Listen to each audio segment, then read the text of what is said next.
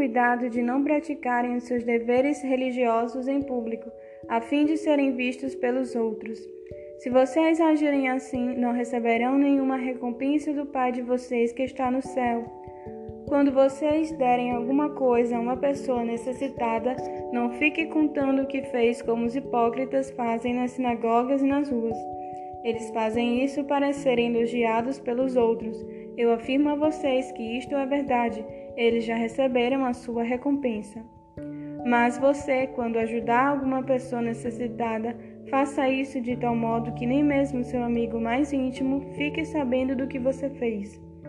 Isso deve ficar em segredo, e o seu pai, que vê o que você faz em segredo, lhe dará a recompensa. Quando vocês orarem, não sejam como os hipócritas.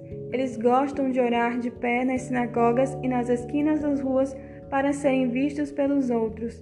Eu afirmo a vocês que isto é verdade, eles já receberam a sua recompensa.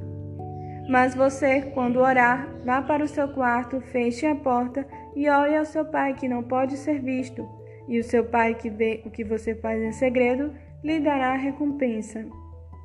Nas suas orações não fiquem repetindo o que vocês já disseram, como fazem os pagãos. Eles pensam que Deus os ouvirá porque fazem orações compridas não sejam como eles, pois antes de vocês pedirem, o Pai de vocês já sabe o que vocês precisam. Portanto, orem assim: Pai nosso, que estás no céu, que todos reconheçam que o teu nome é santo. Venha o teu reino, que a tua vontade seja feita aqui na terra como é feita no céu. Dá-nos hoje o alimento que precisamos Perdoa as nossas ofensas, como também nós perdoamos as pessoas que nos ofenderam. E não deixes que sejamos tentados, mas livra-nos do mal, pois teu é o reino, o poder e a glória para sempre. Amém. Porque, se vocês perdoarem as pessoas que ofenderem vocês, o Pai de vocês que está no céu também perdoará vocês. Mas, se não perdoarem essas pessoas, o Pai de vocês também não perdoará as ofensas de vocês. Quando vocês jejuarem, não façam uma cara triste como fazem os hipócritas, pois eles fazem isso para todos saberem que eles estão jejuando. Eu afirmo a vocês que isto é verdade, eles já receberam a sua recompensa. Mas você, quando jejuar, lave o rosto e penteie o cabelo, para os outros não saberem que você está jejuando e somente o seu pai, que não pode ser visto, saberá que você está jejuando. E o seu pai, que vê o que você faz em segredo, lhe dará a recompensa. Não ajuntem riquezas aqui na terra, onde as traças e a ferrugem destroem e onde os ladrões arrombam e roubam. Pelo contrário, ajuntem riquezas no céu, onde as traças e a ferrugem não podem destruí-las e os ladrões não podem arrombar e roubá-las pois onde estiverem as suas riquezas, aí estará o coração de vocês. Os olhos são como uma luz para o corpo. Quando os olhos de vocês são bons, todo o seu corpo ficará cheio de luz. Porém, se os seus olhos forem maus, o seu corpo ficará cheio de escuridão. Assim, se a luz que está em você virá a escuridão, como será terrível essa escuridão?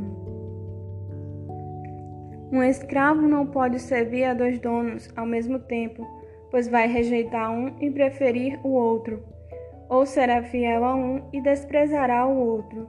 Vocês não podem servir a Deus e também servir ao dinheiro.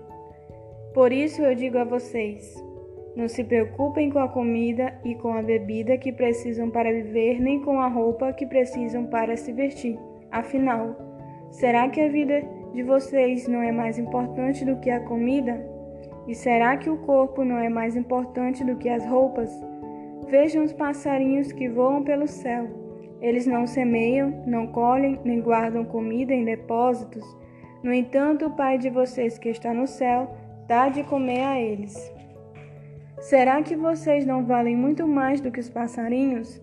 E nenhum de vocês podem encomendar a sua vida por mais que se preocupe com isso. E por que vocês se preocupam com as roupas? Vejam como crescem as flores do campo. Elas não trabalham nem fazem roupas para si mesmas. Mas eu afirmo a vocês que nem mesmo Salomão, sendo tão rico, usava roupas tão bonitas como essas flores. É Deus quem veste a erva do campo, que hoje dá flores e amanhã desaparece queimada no forno. Então é claro que ele vestirá também vocês, que têm uma fé tão pequena. Portanto, não fiquem preocupados perguntando: onde é que vamos arranjar comida? Ou onde é que vamos arranjar bebida? Ou onde é que vamos arranjar roupas? Pois os pagãos é que estão se preocupando com essas coisas. O Pai de vocês que está no céu sabe que vocês precisam de tudo isso, portanto, ponham em primeiro lugar na sua vida o reino de Deus e aquilo que Deus quer, e Ele lhes dará todas essas coisas. Por isso, não fiquem preocupados com o dia de amanhã, pois o dia de amanhã trará as suas próprias preocupações.